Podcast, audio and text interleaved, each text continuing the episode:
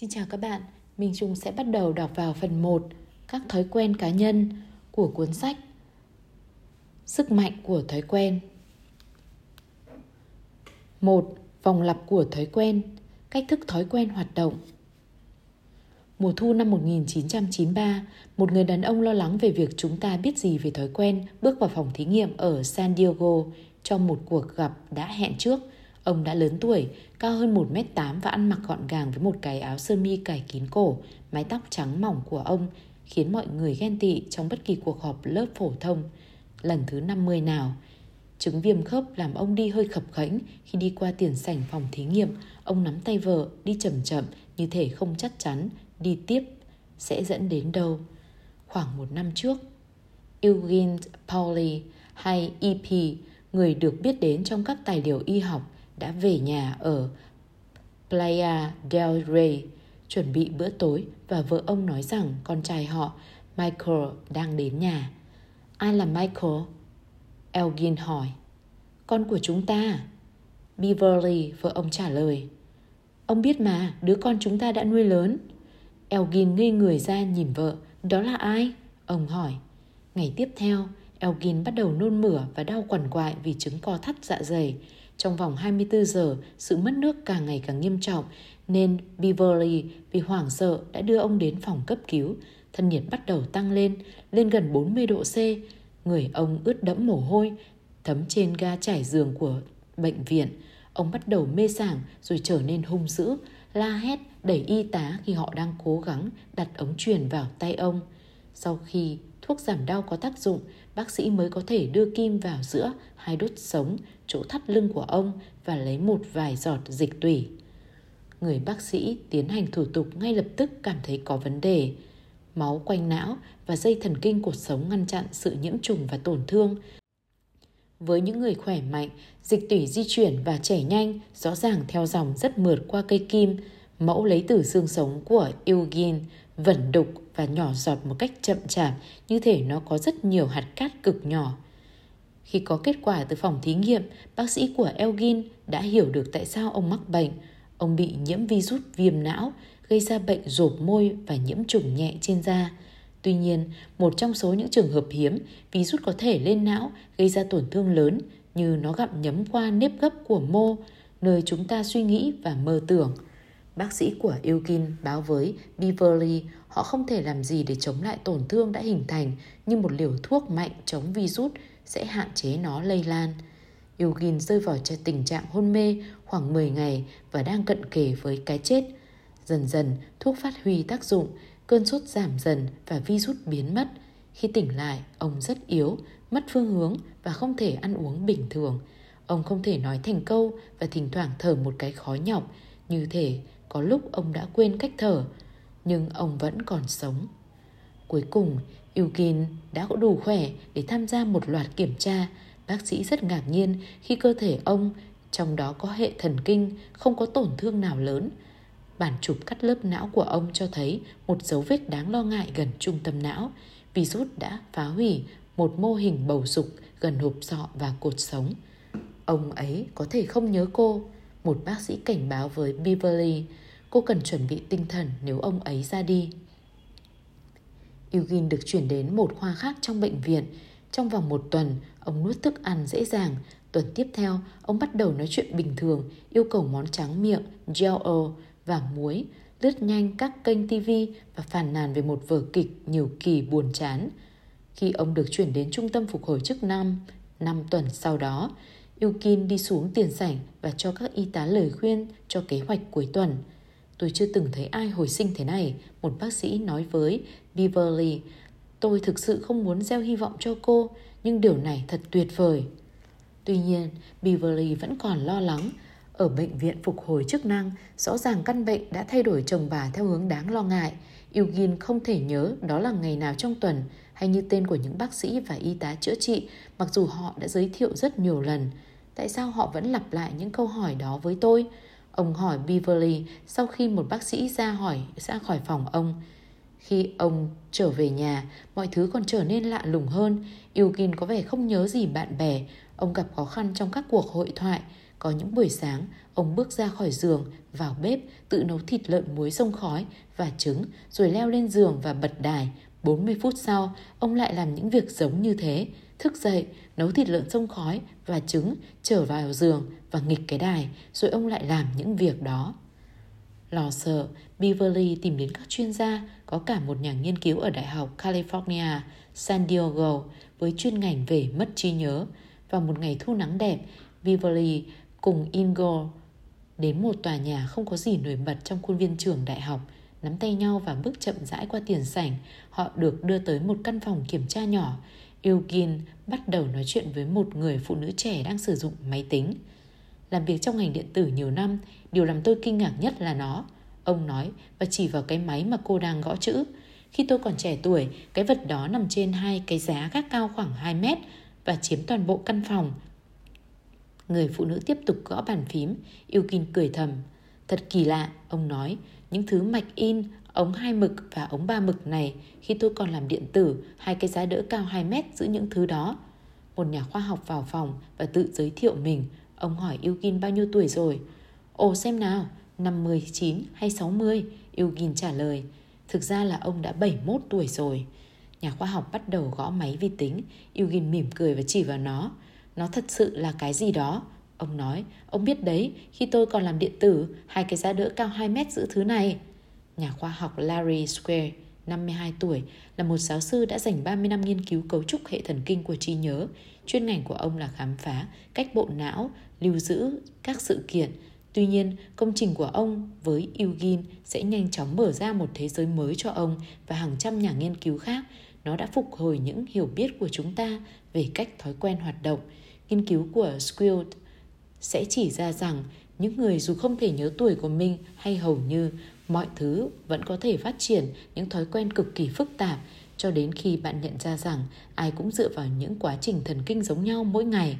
Nghiên cứu của ông và những người khác sẽ tiết lộ cơ chế thuộc về tiềm thức con người ảnh hưởng đến vô số lựa chọn như thể nó là sản phẩm của những suy nghĩ rất hợp lý, nhưng thực tế lại bị ảnh hưởng bởi những tác động mà chúng ta ít nhận ra hay hiểu được.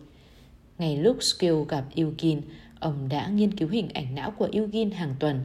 Bản chụp cắt lớp chỉ ra hầu như mọi tổn thương trong hộp sọ của Eugene bị giới hạn trong một khu vực rộng 5cm gần trung tâm não còn virus phá hủy gần như toàn bộ thủy thái dương trung gian, một mảnh của những tế bào và các nhà khoa học nghi ngờ là quan trọng với các chức năng nhận thức như gợi lại quá khứ và điều chỉnh một vài cảm xúc.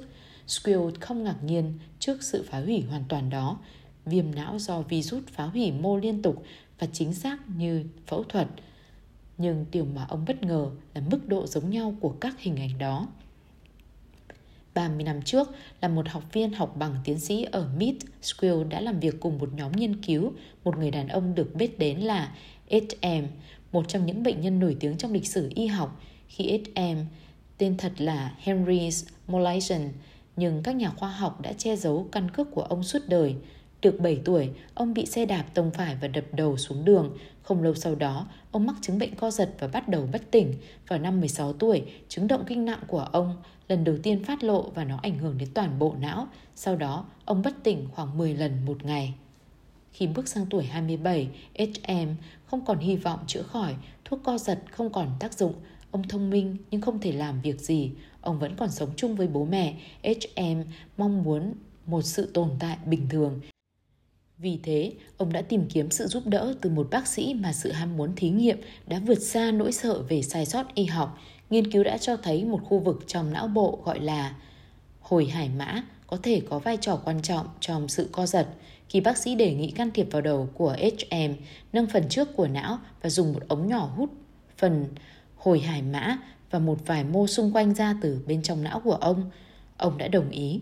Cuộc phẫu thuật diễn ra vào năm 1953 và vì HM được chữa khỏi, cơn co giật của ông bị làm chậm lại. Tuy nhiên, gần như lập tức não của ông rõ ràng đã bị biến đổi hoàn toàn. HM biết tên của mình và mẹ ông đến từ Israel. Ông có thể nhớ thị trường chứng khoán năm 1929 sụp đổ và tường thuật mới về cuộc xâm lược ở Normandy. Nhưng gần như mọi thứ xảy ra sau đó, mọi ký ức, kinh nghiệm và cố gắng từ hàng chục năm trước phẫu thuật đã bị xóa bỏ. khi một bác sĩ bắt đầu kiểm tra trí nhớ của HM bằng việc hướng dẫn ông cách chơi bài và các dãy số. Ông nhận ra HM không thể nhớ được bất cứ thông tin nào mới hơn 20 giây. Từ ngày phẫu thuật đến ngày mất vào năm 2008, mọi người HM gặp, mọi bài hát ông nghe, mọi căn phòng ông vào đều hoàn toàn là những trải nghiệm mới. Não của ông đã bị đóng băng, mỗi ngày việc ai đó có thể chuyển kênh TV bằng cách chỉ vào một nút nhựa màu đen trên màn hình làm ông bối rối. Ông tự giới thiệu với các bác sĩ và y tá hết lần này đến lần khác, hàng chục lần mỗi ngày. Tôi thích tìm hiểu HM vì trí nhớ có vẻ là một cách thú vị và rõ ràng để tìm hiểu não bộ, Skill nói với tôi. Tôi lớn lên ở Ohio và tôi có thể nhớ năm lớp 1 khi cô giáo tôi cầm bút màu của tất cả mọi người và tôi bắt đầu trộn các màu để xem chúng có màu đen không. Tại sao tôi có thể nhớ điều đó nhưng không thể nhớ cô giáo tôi trông thế nào? Tại sao não của tôi lại quyết định ký ức này quan trọng hơn ký ức khác? Khi Squill nhận được hình ảnh não của Eugene, ông kinh ngạc khi thấy nó có vẻ giống với hình ảnh của HM, có một khoảng trống cỡ quả hồ đào trong đầu hai người. Trí nhớ của Eugene cũng như của HM đều đã bị mất đi. Skill bắt đầu kiểm tra Eugene. Ông nhận thấy bệnh nhân này khác với HM ở một vài điểm cần nghiên cứu thêm, trong khi lúc gặp HM, gần như mọi người đều biết có điều gì đó sai sót thì Eugene có thể nói chuyện và làm việc mà người bình thường sẽ không nhận ra sai sót. Cuộc phẫu thuật của HM gây suy nhược nặng nên ông được đưa vào cơ sở từ thiện để chăm sóc trong thời gian còn lại. Ngược lại, Eugene sống tại nhà cùng vợ, HM còn không thể nói chuyện bình thường. Eugene trái lại có sự thông thạo đáng kinh ngạc trong việc dẫn dắt bất kỳ cuộc thảo luận nào về vấn đề mà ông cảm thấy thoải mái khi trò chuyện trong thời gian dài như chủ đề vệ tinh nhân tạo vì ông đã làm kỹ thuật viên cho một công ty hàng không hay chủ đề về thời tiết. Skill hỏi về thời thanh niên của Eugene để bắt đầu bài kiểm tra. Eugene nói về thị trấn ở trung tâm California, nơi ông lớn lên, thời gian ông ở trong quân đội thường thuyền, một chuyến đi đến Australia như một người đàn ông trẻ. Ông gần như có thể nhớ mọi sự kiện xảy ra trước năm 1960. Khi Squill hỏi về những năm sau đó, Eugene chuyển chủ đề một cách lịch sự và thừa nhận ông gặp rắc rối trong việc nhớ lại những sự kiện gần đây. Skill tiến hành một vài kiểm tra trí thông minh và nhận ra trí thông minh của Eugene vẫn rất sắc bén đối với một người đàn ông không thể nhớ được 30 năm trước. Hơn nữa, Eugene vẫn còn có những thói quen từ thời thanh niên như mỗi lần Squill đưa ông một tách nước hay khen ngợi một câu trả lời chi tiết, Eugene sẽ cảm ơn và đáp lại lời khen đó. Mỗi khi ai đó vào phòng, Eugene sẽ giới thiệu và hỏi ngay về ngày hôm đó của họ. Nhưng khi Squill yêu cầu Eugene nhớ lại một dãy số hay mô tả tiền sảnh bên ngoài phòng thí nghiệm, người bác sĩ nhận ra bệnh nhân của mình không thể gợi lại bất kỳ thông tin nào hơn một phút trước. Khi một người đưa cho Eugene bức ảnh cháu của ông, ông không nhận ra chúng là ai. Khi Squill hỏi nếu ông có nhớ mình đã từng mắc bệnh, Eugene trả lời ông không hề nhớ mình đã có bệnh hay từng ở trong bệnh viện. Thực tế, Eugene chưa bao giờ nhớ mình mắc chứng quên. Hình ảnh thần kinh của Eugene không thể hiện chứng mất trí nhớ và bởi vì ông không nhớ tai nạn đó nên ông không hiểu được có điều gì sai. Vài tháng sau khi gặp Eugene, Skill tiến hành thí nghiệm để kiểm tra giới hạn của trí nhớ. Kể từ đó, Eugene và Beverly chuyển từ Playa del Rey đến San Diego để sống gần con gái hơn và Skill thường đến thường xuyên đến nhà họ để tiến hành cuộc kiểm tra.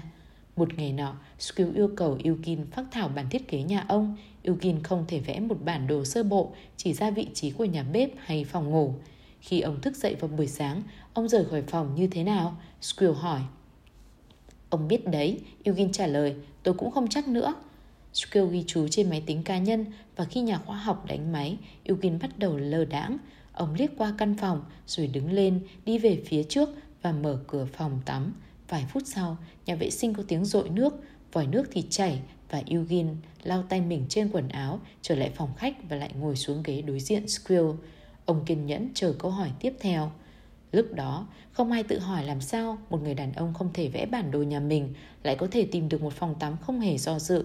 Nhưng câu hỏi đó và những câu hỏi kiểu như thế cuối cùng dẫn đến những khám phá đã thay đổi sự hiểu biết của chúng ta về sức mạnh của thói quen.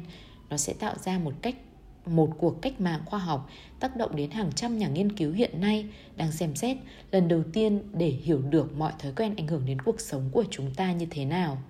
Khi Eugene ngồi ở bàn, ông nhìn vào máy tính của Squill. Điều đó thật tuyệt vời, ông nói và chỉ vào cái máy tính. Ông biết đấy, khi tôi còn làm một điện tử, hai cái giá đỡ cao chừng 2 mét, giữ thứ này. Vào những tuần đầu tiên sau khi chuyển tới nhà mới, Beverly cố gắng đưa Eugene ra ngoài mỗi ngày. Bác sĩ nói với bà, Eugene cần được tập thể dục và nếu Eugene ở trong nhà quá lâu, ông sẽ khiến bà phát điên. Vì thế mỗi sáng và tối, bà đưa ông đi vòng quanh nhà cùng nhau và cùng một con đường.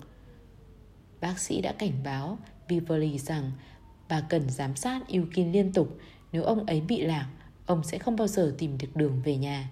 Nhưng một buổi sáng khi Beverly đang thay quần áo, Eugene bước ra khỏi cửa. Ông ấy thường dảo bộ từ phòng này qua phòng khác nên phải mất một lúc sau bà mới biết ông đã đi khỏi. Khi biết được, bà phát điên lên vì lo lắng. Bà chạy đi khỏi nhà và nhìn khắp con đường. Bà không thấy ông. Bà đến nhà hàng xóm và đập cửa. Nhà của họ giống nhau nên có thể Eugene nhầm lẫn và bước vào. Bà chạy đến cửa ra vào và nhấn chuông cho đến khi có người trả lời. Eugene không có ở đó. Bà chạy hết sức về con đường, lên khu nhà và hét lên. Eugene, bà khóc.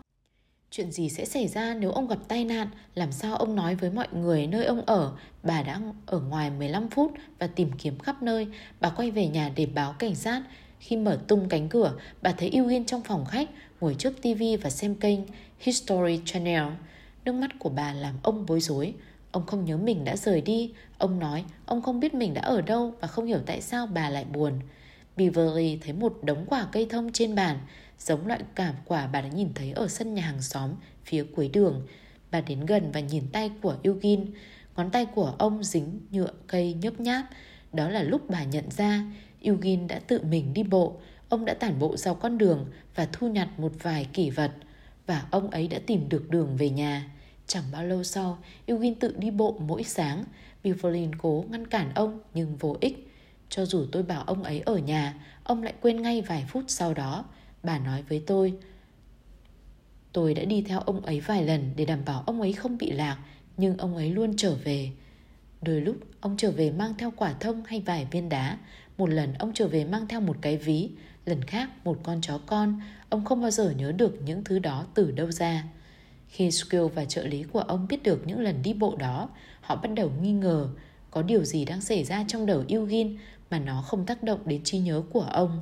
Họ lập ra một thí nghiệm, một trong những trợ lý của Skill đến thăm nhà và nhờ Eugene vẽ bản đồ căn hộ ông đang sống. Ông ấy không thể làm được việc đó. Còn về vị trí của ngôi nhà trên con đường thì sao? Cô hỏi. Ông vẽ nguệch ngoạc một hồi rồi quên mất việc cần làm. Cô nhờ ông chỉ cánh cửa nào dẫn đến nhà bếp. Eugene nhìn khắp căn phòng. Ông nói tôi không biết. Cô hỏi ông sẽ làm gì khi đói. Ông đứng dậy đi đến nhà bếp, mở một ngăn tủ và lấy một lọ quả hạnh nhân xuống. Tuần sau đó, một vị khách đi cùng Eugene trong cuộc tản bộ hàng ngày. Họ đi bộ khoảng 15 phút trong mùa xuân vĩnh hằng của Bắc California và không khí ngập mùi hoa giấy. Eugene không nói nhiều nhưng ông luôn dẫn đường và có vẻ biết mình đang đi đâu đấy. Ông không bao giờ hỏi chỉ dẫn. Khi họ vòng lại góc đường gần nhà ông, vị khách hỏi Eugene nơi ông sống. Tôi không biết chính xác, ông nói. Sau đó ông bước lên vỉa hè, mở cửa trước, đi vào phòng khách và bật tivi. Squill nhận thấy rõ Eugene đang tiếp thu thông tin mới, nhưng bên trong não của ông thông tin đó có lưu lại. Làm sao một người có thể tìm được lọ quả hạnh nhân khi không thể nói nhà bếp ở đâu? Hay làm sao ông có thể về nhà khi không biết ngôi nhà của mình ở đâu? Squill tự hỏi, có phải cấu trúc mới đã hình thành trong bộ não bị tổn thương của Eugene?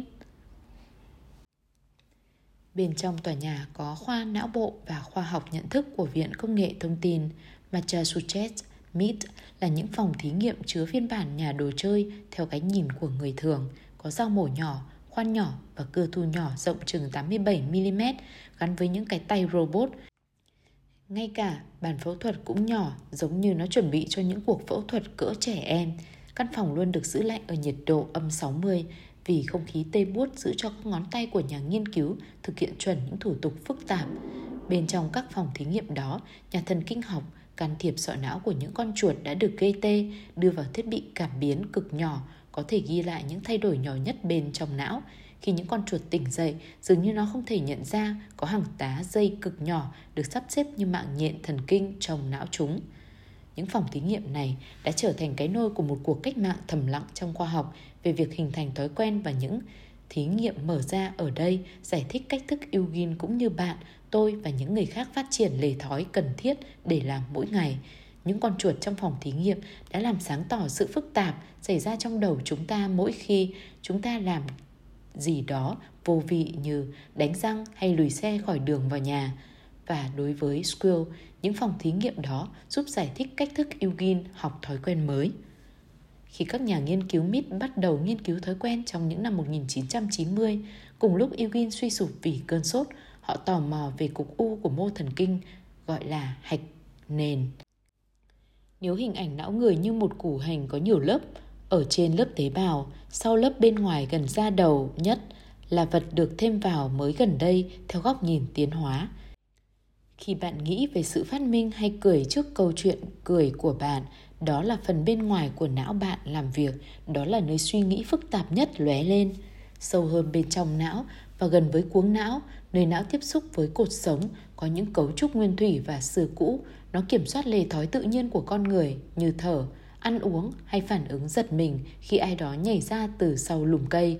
Hướng trung tâm của hộp sọ là một mô cỡ quả bóng golf, giống như giống với thứ bạn hay tìm bên trong đầu cá, bò sát hay động vật có vú. Đó là hạch nền, những tế bào hình oval mà các nhà khoa học không thể hiểu rõ đã nhiều năm, ngoại trừ nghi ngờ vai trò của nó đối với những căn bệnh như Parkinson. Vào đầu thập niên 1990, các nhà nghiên cứu tại MIT bắt đầu tự hỏi phải chăng hạch nền cũng không thể thiếu đối với những thói quen. Họ nhận ra những động vật có tổn thương hạch nền gặp vấn đề với những việc như học cách băng qua mê cung, hay nhớ cách mở hộp thức ăn, họ quyết định làm thí nghiệm bằng cách bằng công nghệ vi mô cho phép họ quan sát đến từng chi tiết những gì xảy ra trong đầu con chuột thí nghiệm khi nó thực hiện những công việc hàng ngày. Sau phẫu thuật, mỗi con chuột có thứ giống như một cần điều khiển nhỏ và hàng tá dây nhỏ gắn vào bên trong hộp sọ.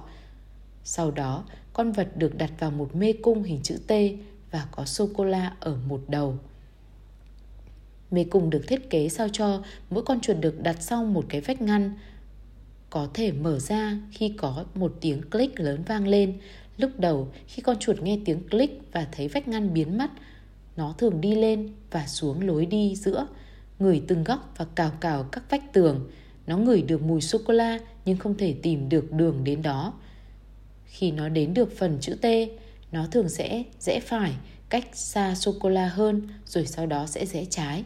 Đôi lúc nó dừng lại không rõ lý do, cuối cùng tất cả đều có thể tìm thấy phần thưởng nhưng không có cấu trúc rõ ràng nào cho việc đi lang thang của nó. Có vẻ như mỗi con chuột đang đi dạo thư giãn, không suy nghĩ. Tuy nhiên, những que thăm dò trong đầu nó lại thể hiện khác.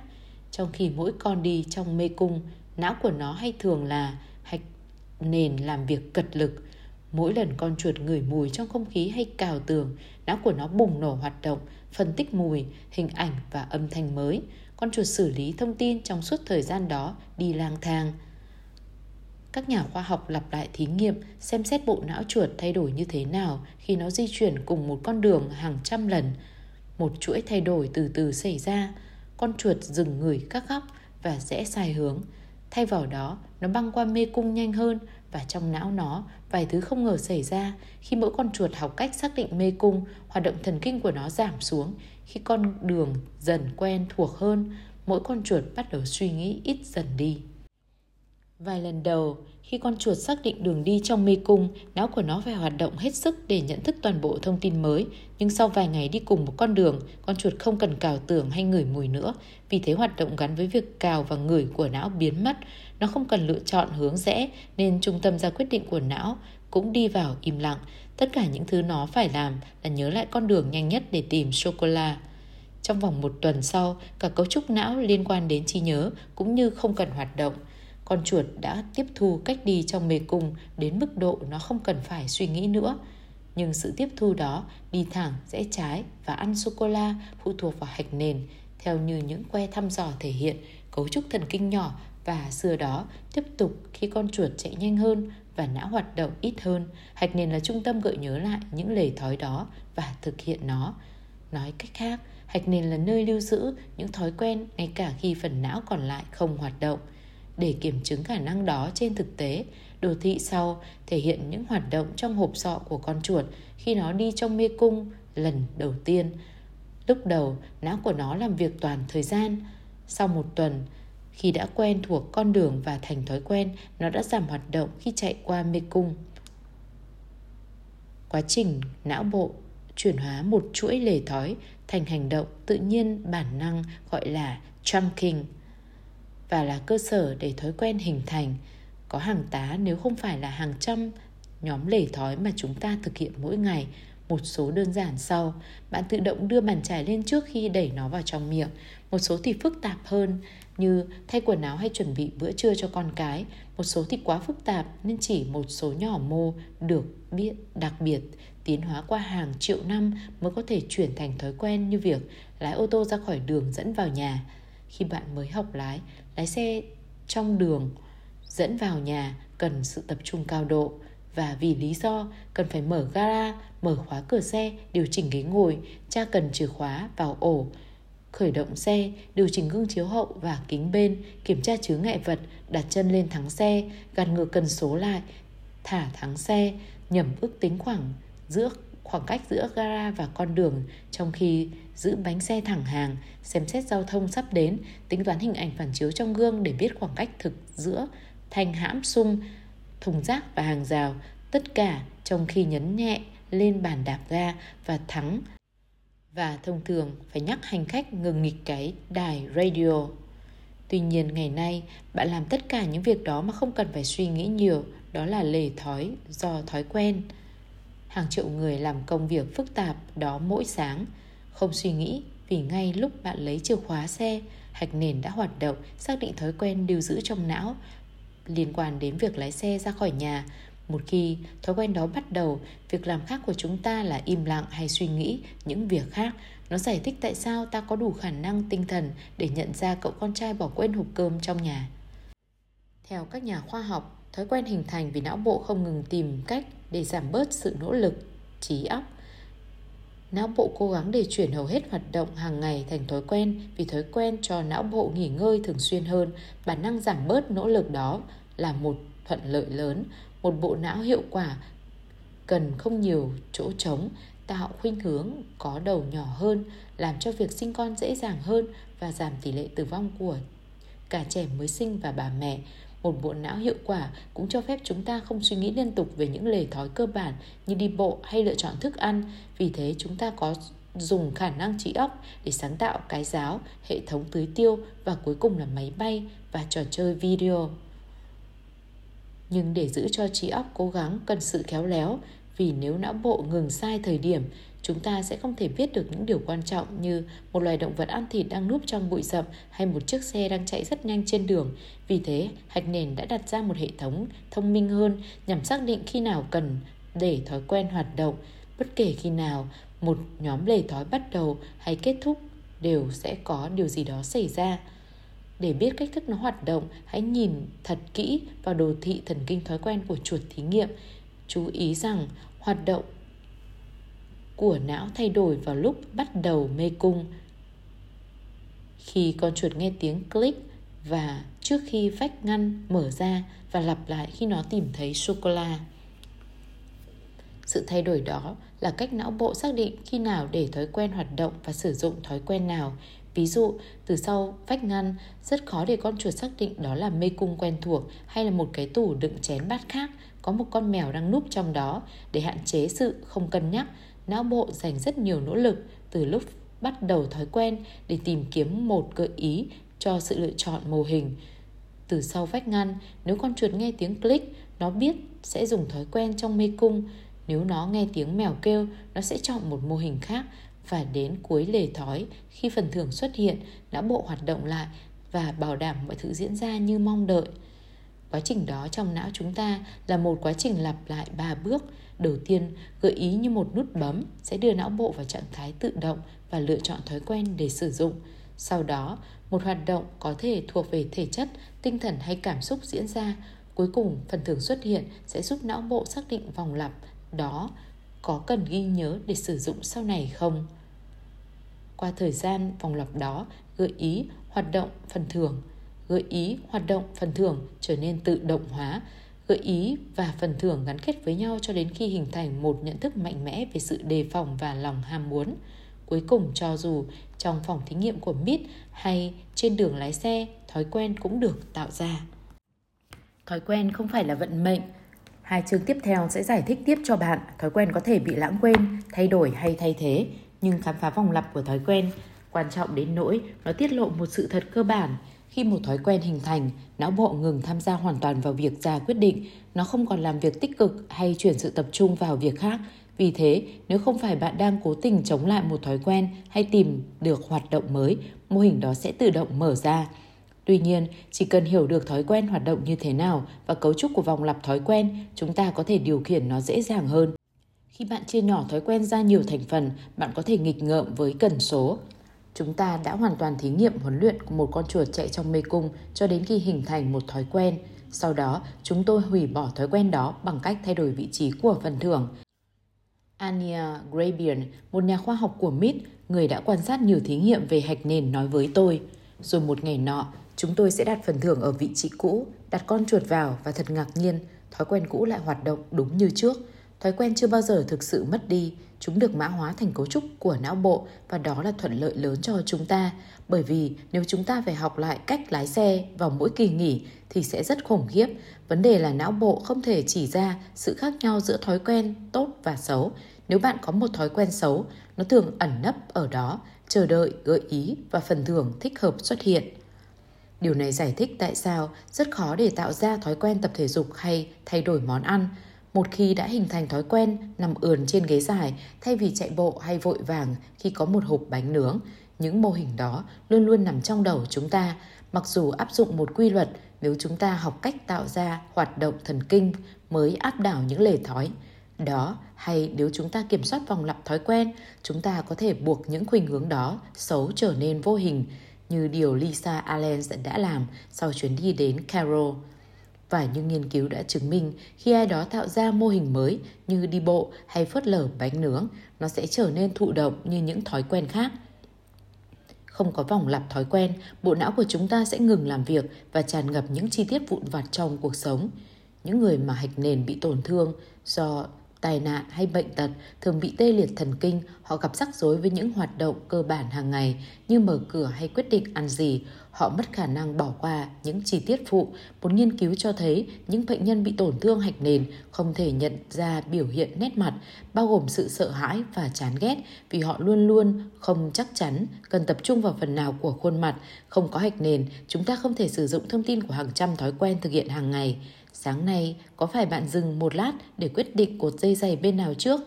Bạn có gặp rắc rối khi xác định mình nên đánh răng trước hay sau khi tắm? Tất nhiên là không, những quyết định đó là thói quen, không cần nỗ lực, miễn hạch nền còn nguyên vẹn và gợi ý, không thay đổi, lề thói sẽ diễn ra không cần suy nghĩ. Mặc dù khi bạn đi nghỉ mát, bạn có thể thay quần áo bằng cách khác hay đánh răng lúc khác vào buổi sáng mà không để ý đến. Tuy nhiên, cùng lúc đó, sự phụ thuộc của não và những lề thói tự nhiên có thể gặp nguy hiểm, thói quen thông thường như chửi rủa cũng có thể có ích. Hãy xem Eugene như một ví dụ, những thói quen đưa ông trở lại cuộc sống bình thường sau khi ông mất trí nhớ, sau đó chúng lại lấy đi mọi thứ một lần nữa. Khi chuyên gia về lịch trí nhớ Larry Squill dành nhiều thời gian với Eugene hơn, Ông bắt đầu thuyết phục bệnh nhân của mình học lề thói mới. Hình ảnh não bộ của Eugene cho thấy hạch nền đã thoát khỏi tổn thương do virus viêm não. Nhà khoa học tự hỏi Eugene với tổn thương não nặng có thể sử dụng vòng lặp gợi ý hoạt động phần thưởng không? Quá trình thần kinh cổ xưa đó có thể giải thích liệu Eugene có thể đi vòng quanh khu nhà và tìm được lọ hạt trong nhà bếp chăng?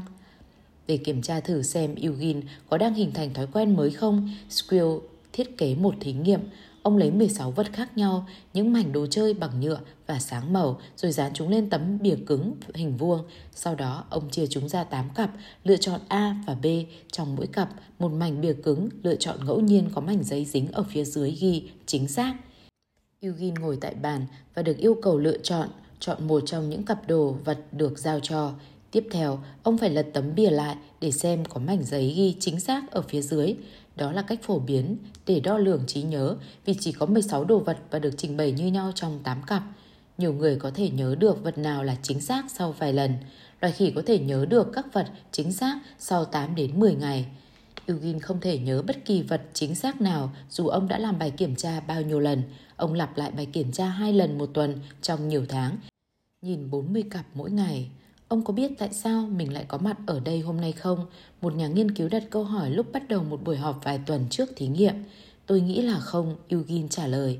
Tôi sẽ chỉ cho ông vài đồ vật. Ông có biết tại sao không? Có phải tôi định mô tả chúng cho ông hay nói với ông mục đích sử dụng của chúng? Eugene không hề nhớ những lần họp trước. Nhưng khi nhiều tuần trôi qua, Eugene thể hiện tốt hơn. Sau 28 ngày huấn luyện, Eugene lựa chọn chính xác 85% trong tổng số lần. Vào ngày thứ 36, khả năng chính xác lên tới 95%. Sau một bài kiểm tra, Eugene nhìn nhà nghiên cứu đang bối rối vì thành công của mình. Tôi đã làm nói như thế nào? Ông hỏi nhà nghiên cứu. Hãy nói với tôi điều gì đang diễn ra trong đầu ông, nhà nghiên cứu yêu cầu. Có phải ông đã nói với mình? Tôi nhớ là đã nhìn thấy thứ này. Không, Eugene trả lời, nó ở đây bằng cách này hay cách khác. Ông chỉ vào đầu mình và tay tôi chỉ làm theo. Tuy nhiên với Squill, nó tạo nên một nhận thức hoàn hảo. Eugene được đưa cho một gợi ý, cặp đồ vật luôn luôn được trình bày cùng một sự kết hợp. Có một thói quen, ông sẽ chọn một vật và kiểm tra xem có miếng giấy dính bên dưới không, cho dù ông không hiểu tại sao mình bắt buộc phải lật tấm biển lại. Sau đó, có một phần thưởng, sự thỏa mãn ông có được sau khi tìm được tấm giấy dính chữ chính xác. Cuối cùng, một vòng lặp thói quen được hình thành. Để chắc chắn mô hình đó trên thực tế là một thói quen, Squill tiến hành một thí nghiệm nữa. Ông lấy hết 16 đồ vật và đặt chúng trước mặt Eugene cùng một lúc. Ông yêu cầu Eugene lấy những vật chính xác xếp thành một chồng. Eugene không biết bắt đầu từ đâu. Chúa ơi, làm sao nhớ nổi? Ông hỏi. Ông chọn một vật và bắt đầu lật nó lại. Người thí nghiệm ngăn ông lại và giải thích cho ông nhiệm vụ là đặt những vật đó thành chồng. Tại sao ông lại cố lật nó lại? Đó chỉ là thói quen, tôi nghĩ thế, ông nói. Ông không thể làm được. Những đồ vật nằm ngoài vòng lặp thói quen nên không có tác động gì đến ông. Đó là bằng chứng Skill đang tìm kiếm. Những thí nghiệm cho thấy Eugene có khả năng hình thành những thói quen mới dù cho nó liên quan đến những việc hay đồ vật ông không thể nhớ lâu hơn vài giây. Nó giải thích việc Eugene có thể đi bộ mỗi sáng ra sao. Những gợi ý như những cái cây, góc đường nhất định hay vị trí những hộp thư nhất quán mỗi lần ông ra ngoài. Vì thế, cho dù ông không biết nhà mình, những thói quen cũng đưa ông về đúng cửa. Nó cũng giải thích tại sao Eugene ăn sáng 3 đến 4 lần một ngày cho dù ông không đói, miễn là có gợi ý đúng như đài radio hay ánh nắng xuyên qua cửa sổ, ông tự động làm theo những gì hạch nền đã sắp xếp. Hơn thế, có hàng tá thói quen khác trong cuộc sống của Eugene mà không ai để ý đến cho đến khi họ bắt đầu tìm kiếm chúng. Ví dụ như con gái của Eugene thường dừng ngang nhà ông để gửi lời chào. Cô sẽ nói chuyện với cha mình trong phòng khách một lúc, đến nhà bếp để hỏi thăm mẹ mình, rồi rời đi, vẫy tay chào trên đường ra cửa. Eugene sẽ quên cuộc hội thoại giữa họ trước đó hay ngày lúc cô đi, rồi ông sẽ nổi giận tại sao cô không nói chuyện gì mà đã đi, rồi lại quên tại sao mình buồn. Nhưng thói quen cảm xúc đã bắt đầu, nên sự nổi giận của ông sẽ tiếp tục nhiều hơn và vượt xa điều ông có thể hiểu được cho đến khi nó tự biến mất. Đôi lúc ông ấy đập bàn hay chửi rủa và nếu ông ấy hỏi tại sao, ông ấy sẽ trả lời tôi không biết, nhưng tôi đang bực. Beverly nói với tôi. Ông ấy sẽ đá ghế và cáu kỉnh với bất kỳ ai trong phòng. Vài phút sau ông lại mỉm cười và nói về thời tiết, giống như một khi đã bắt đầu, ông ấy phải tự kết thúc cơn giận dữ, bà nói với tôi. Thí nghiệm mới của Squill còn chỉ ra điều khác, thói quen dễ biến mất một cách đáng ngạc nhiên. Nếu những gợi ý thay đổi một chút xíu thôi, thói quen của Eugene cũng sẽ đổ vỡ. Chẳng hạn như vài lần ông đi quanh căn hộ và có vài thứ khác đi như thành phố đang sửa đường hay một cơn bão thổi bay những cành cây khắp vỉa hè. Eugene sẽ bị lạc cho dù ông ở gần nhà bao nhiêu cho đến khi một người hàng xóm tốt bụng chỉ cho ông đường về nhà. Nếu con gái ông đến trò chuyện khoảng 10 phút trước khi đi, thói quen nổi giận của ông sẽ không hình thành. Những thí nghiệm của Squill với Eugene đã cách mạng hóa sự hiểu biết của cộng đồng khoa học về cách thức não bộ hoạt động bằng cách chứng minh một lần và mãi sau này có thể học và ra lựa chọn vô thức mà nếu không cần ghi nhớ thứ gì về bài học hay ra việc ra quyết định. Eugene cho thấy thói quen cũng như trí nhớ và lý do là nguồn gốc của cách cư xử. Chúng ta có thể không nhớ những trải nghiệm đã tạo ra thói quen, nhưng một khi nó được đặt vào bộ não, nó sẽ ảnh hưởng đến cách chúng ta hành động mà chúng ta thường không nhận ra. Khi bài nghiên cứu đầu tiên của Skill về thói quen của Eugene được công bố, khoa học về hình thành thói quen đã phát triển thành một lĩnh vực nghiên cứu. Các nhà nghiên cứu tại Đại học Duke, Harvard, California, Yale, Bắc California, Princeton, Pennsylvania cũng như của các trường ở Anh, Đức, Hà Lan cũng như các nhà khoa học hợp tác làm việc cho Procter Gamble, Microsoft, Google và hàng trăm công ty khác tập trung vào việc hiểu thần kinh học và tâm lý học của thói quen, điểm mạnh và điểm yếu của nó, tại sao nó hình thành và làm sao để thay đổi nó. Các nhà nghiên cứu đã biết được gợi ý có thể là bất kỳ thứ gì, từ một vật có thể nhìn thấy như một thanh kẹo, quảng cáo trên TV ở một nơi nhất định, thời gian trong ngày, một cảm xúc, một loạt suy nghĩ hay bạn hành động của bất kỳ ai. Hoạt động có thể cực kỳ phức tạp hay rất đơn giản, vài thói quen nhưng một số liên quan đến cảm xúc được đo theo đơn vị 1 trên 1.000 giây. Phần thưởng có thể từ thức ăn hay thuốc gây ra cảm giác cơ thể đến tác động cảm xúc như cảm giác kiêu hãnh cùng với sự ca ngợi hay sự tán thưởng. Khám phá của Squill về Eugene tạo tiếng vang đối với mọi thí nghiệm của các nhà nghiên cứu khác. Thói quen có tác động mạnh nhưng mong manh. Nó có thể hình thành bên ngoài nhận thức của chúng ta hay có thể tạo ra theo chủ ý. Nó thường xảy ra không cần sự cho phép nhưng có thể thay đổi bằng cách sửa thành phần. Nó ảnh hưởng cuộc sống của chúng ta nhiều hơn chúng ta biết. Trên thực tế, nó rất mạnh, làm cho bộ não gắn chặt vào nó cùng những thứ khác, gồm các cảm nhận chung.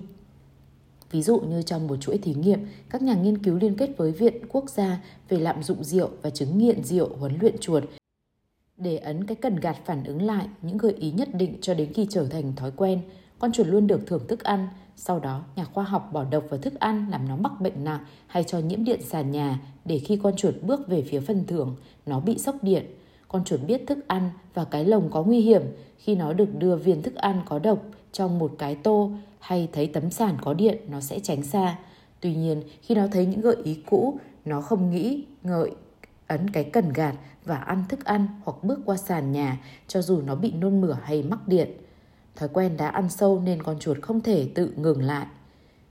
Không khó để tìm những điều tương tự trong thế giới con người. Thức ăn nhanh là một ví dụ. Khi bọn trẻ con đang đói, còn bạn đang lái xe về nhà sau một ngày dài, thật dễ hiểu khi bạn dừng lại ở quầy McDonald's hay Burger King chỉ lần này thôi.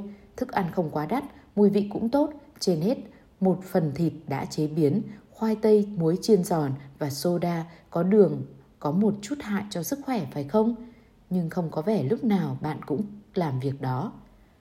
Nhưng thói quen hình thành không cần sự cho phép, nghiên cứu chỉ ra rằng các gia đình không có ý định ăn thức ăn nhanh thường xuyên. Điều xảy ra là mô hình một tháng một lần, dần trở thành một lần một tuần, rồi hai lần một tuần, như những gợi ý và phần thưởng tạo ra thói quen cho đến khi bọn trẻ đang ăn hamburger và khoai tây chiên không tốt cho sức khỏe. Khi các nhà nghiên cứu tại Đại học Bắc Texas và Yale cố tìm hiểu tại sao các gia đình lại tăng lượng tiêu thụ thức ăn nhanh. Họ tìm ra một chuỗi gợi ý và phần thưởng tác động đến lề thói của khách hàng mà họ không hề biết. Họ khám phá ra vòng lặp thói quen. Ví dụ, mỗi cửa hàng McDonald's đều như nhau. Công ty theo chủ ý cố gắng chuẩn hóa thiết kế của cửa hàng và những gì nhân viên nói với khách hàng. Vì thế mọi thứ là một gợi ý nhất quán tác động đến lề thói ăn uống. Thức ăn tại một số chuỗi cửa hàng được sắp đặt đặc biệt để có phần thưởng ngay lập tức. Ví dụ khoai tây chiên được chế biến để tan ra trong miệng ngay lúc đó, chạm vào lưỡi để tạo ra vị muối và mỡ càng nhanh càng tốt, làm tăng cảm giác thích thú và não bộ sẽ giữ lại mô hình đó. Những thứ đó giúp thắt chặt vòng lặp quen, thói quen. Tuy nhiên, những thói quen cũng rất mong manh. Khi một nhà hàng thức ăn nhanh đóng cửa, những gia đình đã từng ăn ở đó sẽ bắt đầu ăn tối ở nhà hơn là tìm kiếm một vị trí khác một chuyển đổi nhỏ có thể kết thúc mô hình đó, nhưng chúng ta thường không nhận ra những vòng lặp thói quen khi nó xuất hiện. Chúng ta bỏ qua khả năng kiểm soát nó. Chúng ta có thể thay đổi những hoạt động bằng cách học quan sát những gợi ý và phần thưởng. Năm 2000, 7 năm sau khi mắc bệnh, cuộc sống của Eugene đạt trạng thái cân bằng. Ông đi bộ mỗi sáng, ông ăn những gì mình muốn, đôi khi 5 hay 6 lần một ngày. Vợ ông biết miễn là TV đang mở kênh History Channel. Eugene sẽ ngồi trên chiếc ghế, nhung lông và xem bất kể nó đang phát lại hay chiếu chương trình mới. Ông không thể xác định được sự khác nhau. Tuy nhiên, Eugene lớn tuổi hơn, những thói quen bắt đầu ảnh hưởng sâu đến cuộc sống của ông. Ông thường ngồi một chỗ, đôi lúc ông xem TV nhiều giờ liền vì ông chưa bao giờ chán các chương trình. Bác sĩ bắt đầu lo lắng cho tim của ông. Bác sĩ bảo Buvoli duy trì cho ông một chế độ ăn kiêng nghiêm ngặt với những thói quen ăn thức ăn tốt cho sức khỏe. Bà cố gắng nhưng rất khó để ảnh hưởng đến việc ông thường xuyên ăn hay ông ăn gì. Ông không bao giờ nhớ lời khuyên nhủ của bà. Cho dù tủ lạnh chất đầy rau củ quả, Eugene sẽ tìm đến khi nào thấy thịt lợn sông khói và trứng thì thôi. Đó là thói quen của ông và khi tuổi tác và xương của Eugene bắt đầu dễ tổn thương, bác sĩ nói ông cần đi lại cẩn thận hơn. Tuy nhiên, trong suy nghĩ của mình, Eugene nghĩ mình còn trẻ hơn tuổi thật 20 tuổi. Ông không bao giờ nhớ bước đi cẩn thận. Cuộc sống của tôi bị mê hoặc bởi trí nhớ, Squill nói với tôi. Rồi tôi gặp EP và biết được cuộc sống có thể giàu có thế nào cho dù bạn không nhớ nó. Bộ não có khả năng đáng kinh ngạc khi tìm kiếm hạnh phúc cho dù ký ức về nó đã không còn. Mặc dù nó đang chống lại ông, nhưng thật khó để dừng lại nó. Bill Valley thử dùng hiểu biết của mình về thói quen để giúp Eugene tránh được những rắc rối ở độ tuổi của ông. Bà nhận ra mình có thể phá hỏng một vài thói quen không tốt của ông bằng cách đưa vào gợi ý mới. Nếu bà không để thịt lợn sông khói trong tủ lạnh, Eugene sẽ không ăn nhiều bữa sáng, không tốt cho sức khỏe. Khi bà để một đĩa rau trộn gần ghế ông ngồi, thỉnh thoảng ông sẽ ăn nó và khi bữa ăn trở nên thành thói quen, ông sẽ ngừng tìm kiếm món ăn ưa thích trong bếp. Chế độ ăn uống của ông dần được cải thiện. Tuy nhiên, sức khỏe của Eugene vẫn giảm sút dù đổ ra bao nhiêu nỗ lực đi chăng nữa vào một ngày mùa xuân khi đang xem TV, Eugene đột nhiên hét lên. Beverly chạy vào, thấy ông đang ôm chặt ngực mình. Bà gọi xe cấp cứu. Tại bệnh viện, họ chuẩn đoán có một cơn đau tim nhỏ. Cơn đau qua đi và Eugene cố leo xuống băng ca bệnh viện. Đêm đó, ông luôn tay kéo những đầu cảm biến gắn trên ngực để có thể lăn mình và ngủ chung reo lên và y tá đến, họ cố gắng làm ông từ bỏ việc nghịch phá những thiết bị cảm ứng bằng cách buộc dây giỏ lại và nhắc nhở Eugene sẽ dùng cưỡng chế nếu ông còn tiếp tục gây rối. Không cái nào có hiệu quả, ông quên ngay lời nhắc nhở khi nó được nói ra. Sau đó, con gái ông nhờ một y tá thử khen ngợi ông vì sự sẵn lòng, giữ yên và lặp lại lời khuyên đó mỗi lần cô nhìn thấy ông. Ông biết đấy, chúng tôi muốn nhắc đến lòng tự hào của ông. Carol Reyes, con gái của ông nói với tôi, chúng tôi sẽ nói, ôi bố thật sự đang làm điều quan trọng cho khoa học nhờ việc giữ yên những đầu cảm biến đó. Y tá bắt đầu thể hiện sự quan tâm đến ông, ông thích điều đó. Sau vài ngày, ông luôn làm theo những gì họ yêu cầu. Eugene trở về nhà một tuần sau đó. Sau đó, mùa thu năm 2008, khi đang đi bộ trong phòng khách, ông vấp phải một gờ tường gần chỗ tiếp nước để chữa cháy, ngã và bị vỡ khớp háng. Tại bệnh viện, Skill và đội của ông lo lắng Eugene có thể bị hoảng loạn vì ông không biết mình đang ở đâu. Vì thế, họ để lại ghi chú bên cạnh giường ông để giải thích điều đã xảy ra và dán những bức ảnh của con ông trên tường, vợ và con ông đến thăm mỗi ngày. Tuy nhiên, Eugene không hề lo lắng, ông cũng không hỏi tại sao mình lại ở bệnh viện. Ông ấy có vẻ chấp nhận những điều không chắc chắn vào lúc đó.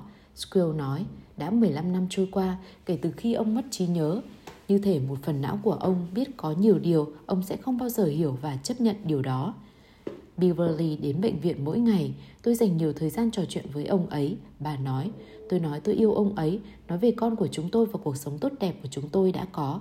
Tôi chỉ những bức ảnh và nói ông đã được yêu mến rất nhiều. Chúng tôi đã kết hôn được 57 năm và trong 42 năm chúng tôi đã có một cuộc hôn nhân thực sự và bình thường. Đôi lúc nó thực sự khó khăn vì tôi muốn quay lại với người chồng cũ. Nhưng ít nhất tôi biết ông ấy hạnh phúc. Vài tuần sau đó, con gái ông đến thăm, cô hỏi kế hoạch là gì? Cô đưa ông ra ngoài bằng xe lăn đến bãi cỏ bệnh viện. Thật là một ngày đẹp trời. Eugene nói, thời tiết thật đẹp phải không cha? Cô kể với ông về con của mình và họ đã cùng đùa giỡn với một con chó.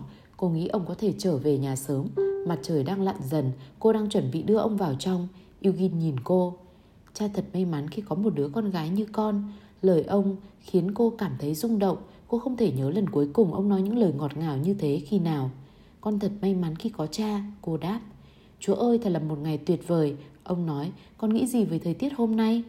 Đêm đó, lúc 1 giờ sáng, điện thoại của Berlin reo lên. Bác sĩ nói, Eugene bị một cơn đau tim nặng, họ đã làm những gì có thể nhưng không thể cứu được ông. Ông đã ra đi rồi.